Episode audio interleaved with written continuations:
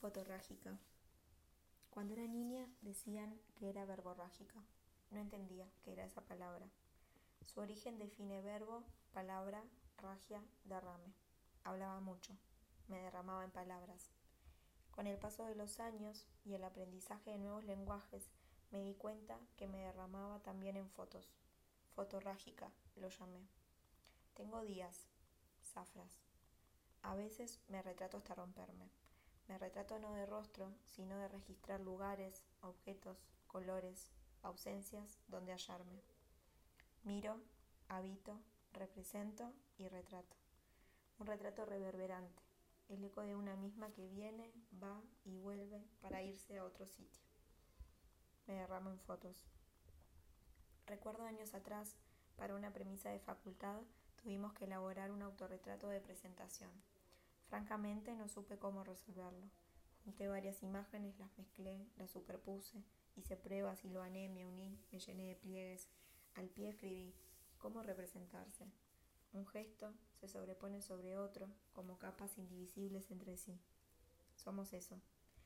En definitiva y redundantemente, verse impresa impresiona.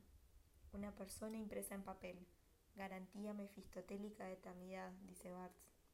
Sin embargo, una persona transferida al vidrio, ¿cuán eterno se presume? ¿Qué compromiso tiene con el tiempo? ¿Cómo se sostiene? ¿Cuán frágil se presenta? La fotografía es la irrupción de un tiempo y la fotorragia es la secuencia, cuadro por cuadro, de los movimientos que me atraviesan. Me detengo en los modos de extraviarse y me hallo en esa mujer ligeramente sin rostro, sin mirada cómplice que la identifique como unidad, sin rasgos, pero rajada.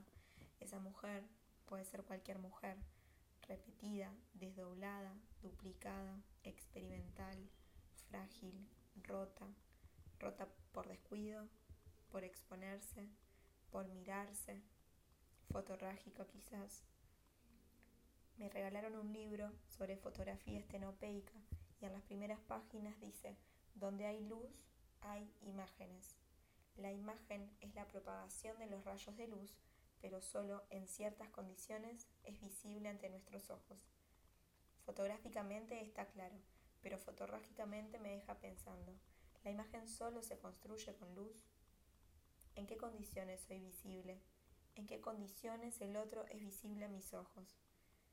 Lo pienso en el archivo fotográfico, cómo construyo un archivo sin priorizar lo que veo, sin confundir mi deseo con el recuerdo, con aquellos sitios donde sí llegó la luz. Cómo me posiciono en la memoria sintiéndola en el cuerpo, sin ser tan oculocentrista. Cómo construyo mi mirada, desterrando todo signo conocido, descomprimiendo. Voy más adentro. ¿Cuáles eran los sonidos de esa imagen? De mi retrato compuesto, cuán tibia era la luz, cómo se sentía la lana. Me derramo en fotos. Soy Noel Gamarra y la fotografía con la que trabajé es de Natalia Evers, titulada Modos de extraviarse.